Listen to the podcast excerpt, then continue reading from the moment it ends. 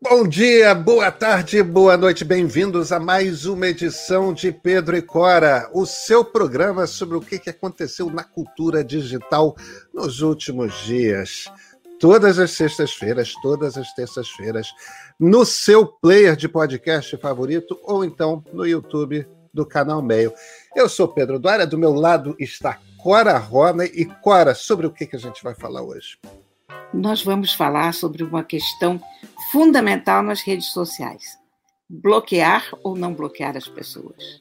O meu lema, você sabe, é ah. é vida, bloque é saúde. Você quer saber qual é a ciência, qual é a filosofia do bloque? Então vem com a gente que a gente conta.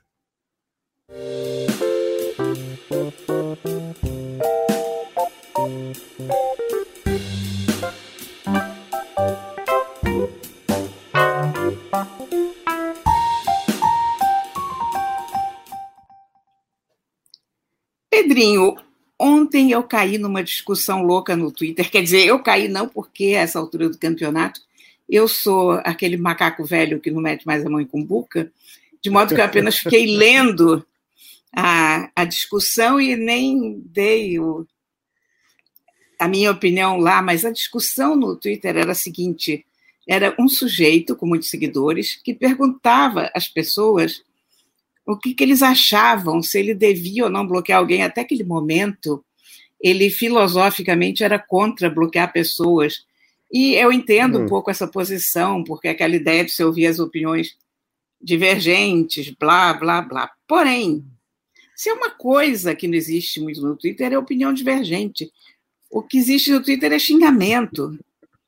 Então, começou ali uma discussão enorme se a ideia era dar mute nas pessoas ou se era bloquear. E essas são duas coisas bastante diferentes, né? O, o mute você cala aquela pessoa e você não ouve mais o que aquela pessoa está dizendo. A pessoa continua tendo acesso aos teus tweets e ela continua xingando você, mas você não toma conhecimento. E o bloco, você some da vida dessa pessoa e essa pessoa some da tua vida, o que eu acho uma coisa bastante mais saudável. Então, estava lá essa discussão, mute ou block. Qual é a tua opinião sobre isso, Pedro? É, a, a, primeira reação que eu tenho é, é, cá nas praias cariocas, a gente adota uma, uma expressão havaiana que é o haole. Haole que é aquele surfista que está aprendendo a surfar. Ele não é daquela área, ele chega, ele está des desavisado, não sabe quem é da turma, não sabe qual o lugar dele da fila na onda, sabe? É o desavisado em essência. Esse negócio de é contra a minha filosofia, bloque, é para Howley de Twitter, entendeu? Ele está é desavisado. É exatamente isso. É, né? O Twitter, Twitter virou selvageria. É, e eu não tenho esperanças de que tão cedo vai ser diferente. É uma rede social importante porque os principais jornalistas estão lá, os principais políticos estão lá, então parte da informação de primeira mão, parte dos debates é, é, é importantes da vida pública brasileira e americana, de vários países da Europa, estão no Twitter. Então você tem que estar tá lá. Agora, você tem que distinguir, eu acho que existem dois tipos de, de usuário que. É, é, com os quais você tem que lidar. Um, Cora, é aquele sujeito que só tem uma função na vida, que é te atazanar.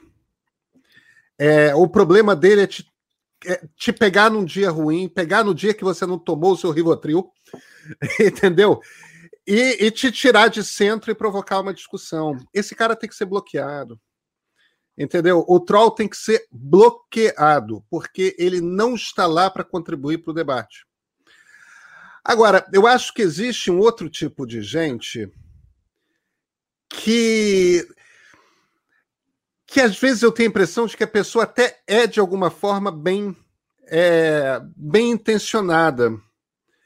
E ela discorda de você, só que ela não se conforma com o fato de que ela não está te convencendo. Essas pessoas eu boto em mute. É, é Porque é, mas isso. Eu não, vou cair, eu não vou cair pela vigésima vez naquela discussão. Eu sei o que, que a pessoa pensa, tá tudo bem ela pensar aquilo. Eu discordo, eu já ouvi os argumentos. Eu não quero ouvir pela vigésima vez os mesmos argumentos. Não vai acontecer. E, e, e começa a virar sujeira. Eu tenho impressão na timeline, entendeu? É, é sempre aquela pessoa isso. de novo, com aquelas coisas. Essas pessoas eu emudeço. As pessoas que querem é te tirar do sério, querem que você fique zangado, que você perca a paciência, que você exploda. Essas pessoas eu bloqueio. E tem uma coisa intermediária que é: tem algumas pessoas, e aí são pessoas que têm mais peso no Twitter, são, têm muitos seguidores, são influenciadores de Twitter, tudo mais, que eu não quero dar o gostinho de ela saber que eu bloqueei. É exatamente Aí eu boto isso. no mudo também. Eu não vou ser, eu não vou ficar. Aí eu boto no mudo. Eu não vou te sair do sério, eu vou conseguir ignorar. Tem gente colunista de, de certas rádios, entendeu? Daquelas muito populares na internet. Uhum. É, é, é, essas coisas assim que ficam ali, que gostam de me processar. Tal. Essas pessoas eu boto no mudo, aí eu nem vejo a vida fica é. melhor, fica mais agradável. Eu hoje mesmo vi alguém se vangloriando de ter sido bloqueado por não sei quem.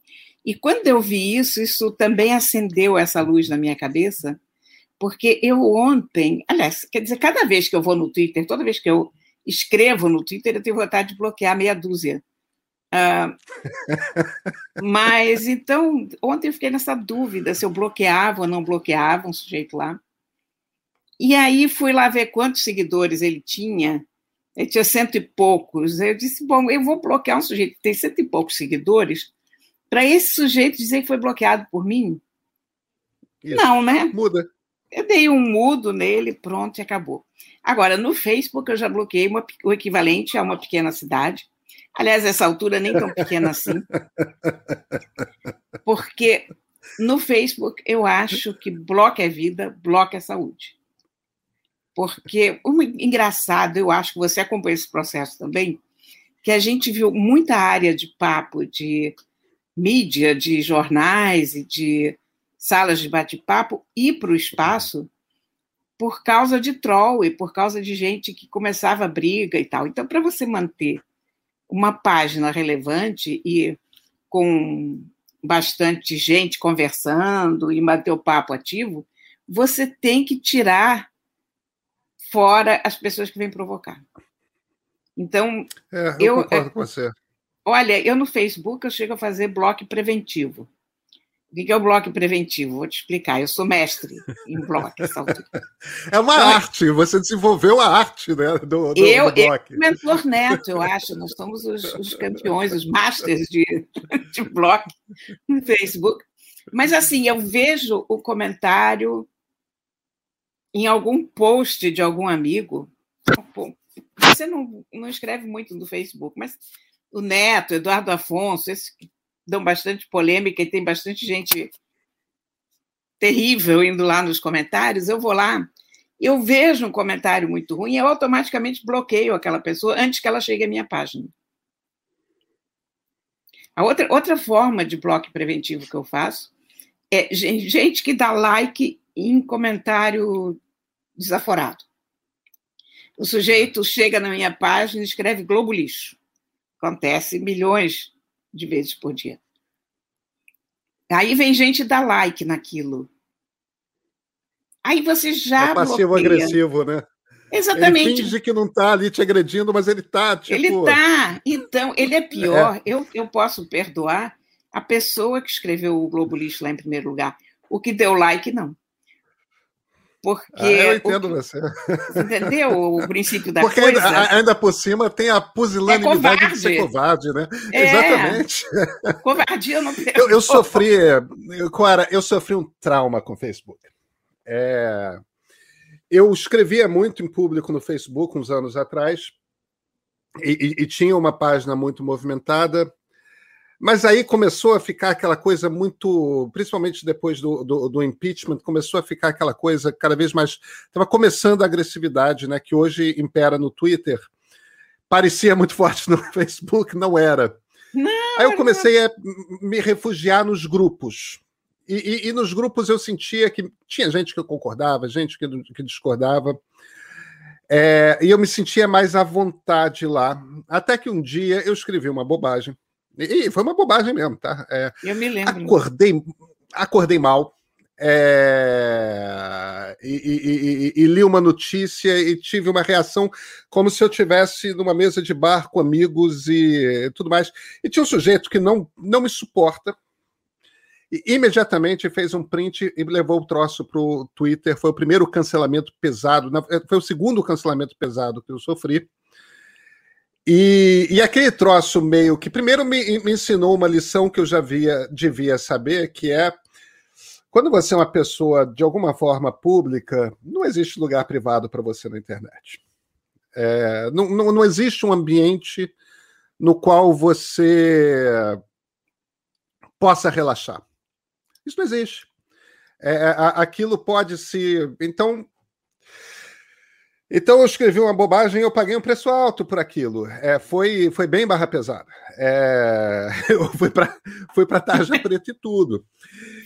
E, e aquele troço meio que me provocou um certo trauma com o Facebook, que eu nunca mais consegui relaxar lá, e eu fiquei no Twitter. Agora, mais recentemente, Cora, é, também muito cansado de Twitter. Eu não abandonei o Twitter, não, eu continuo lá, mas é um, dois, três tweets por dia, dou uma olhadinha, não fico mais com o TweetDeck, TweetDeck aberto, a não ser que a CPI tenha, mas aí é uma coluna só vendo CPI, não é a minha timeline. A minha rede agora, Cora Ronay, é o Instagram. É mesmo? Eu tô direto no Instagram, eu tô adorando o Instagram. É, é, o Instagram tem essa característica que é, é aquela coisa de. Evidentemente, por conta da Lia, minha mulher, que é professora de yoga, é, é, a coisa da yoga é muito forte no Instagram, né? Gente Sim. fazendo aquelas poses mirabolantes todas, né? Aquelas posturas. Agora, independentemente disso, tem muito aquela coisa de culinária, é, tem, tem muita, muita celebridade, tem, tem. É uma rede que tem essa coisa que é diferente para gente, nós que somos jornalistas de texto, é uma rede de imagem. Então, é, eu sempre achei que era uma rede que não, na qual não me encaixava. Mas começando a fazer mais vídeo e, e, e, e, entendendo um pouco da coisa e brincando com, com edição de vídeo, eu estou fazendo até Reels, Clara, que é, que é o equivalente ao TikTok. Rapaz! É, e as conversas são ótimas, tanto as conversas nos comentários, quanto as conversas é, na caixa postal fechada. Talvez porque tenha pouca gente falando sobre política lá. É, olha, 80% das pessoas com quem eu converso no Instagram discordam das minhas avaliações políticas. E, no entanto, são civilizadas, Não a conversa mordem. é boa, as provocações são interessantes, é, é, são inteligentes. Dá um certo trabalho porque é uma rede visual, mas, mas eu estou feliz da vida. Estou aprendendo, estou é, tentando usar todos os recursos que existem e, e durante um tempo eu vou me refugiar no Instagram. Acho que encontrei minha rede definitiva, apesar de não ter é, como diz um amigo meu, barriga de tanquinho, para tirar foto na frente da piscina, é, tá, eu estou me divertindo. Eu estou me eu divertindo. Vi, eu vi uma foto tua linda. Eu, eu vou muito pouco ao Instagram. Uh, eu só posto fotos dos meus gatos e não faço nada além disso, até porque por uma deficiência visual mesmo, porque eu enxergo muito mal. E quando eu vejo o Instagram, aquela letra para mim é muito pequena. Então eu tenho uma dificuldade em ler aquela letrinha no, no telefone e escrever. Eu não realmente eu não consegui ainda matar essa charada de, de texto no, no Instagram. Então só ponho as fotos dos gatos e mal e mal vejo as fotos dos amigos. No outro dia vi uma foto linda tua na tua laje. Estava super ah, bonito aquilo. Você, sobre, você sobre viu os braços é, do Cristo Redentor, né? Exatamente, você via aquele aquele primeiro plano daquele concreto, né? Muito bonito, lindo. Aquilo era um Reels, aquilo era um TikTok. Ah, aquilo é um TikTok? Ah, rapaz, eu, Quer dizer, eu tenho que. Não é um TikTok, né? Aquilo é um Reels, que é como o pessoal do Instagram chama o TikTok. Você dentro, sabe, eu, vou, eu, eu acho que eu vou ter que estudar melhor. O Instagram, eu estava até pensando para onde fugir, se eu ia fugir para o LinkedIn, porque no LinkedIn eu tenho visto um pouco mais de movimento do que de hábito. Eu acho que nesse momento de polarização ou de pré-eleições, as redes estão mais ou menos insuportáveis. Eu acho que esse sentimento de que o Twitter é um é uma boca do inferno, é um lugar tenebroso, é, é geral. Então tá todo todo mundo querendo fugir, todo mundo querendo ir para um lugar mais saudável, né? E eu vou tá aí, vou, vou estudar o Instagram com mais cuidado. Pois é. Cora, mas fundamentalmente desse episódio eu acho que a gente tem que segurar uma informação. Bloque é vida, bloque é saúde. Isso. Até o próximo, Clara.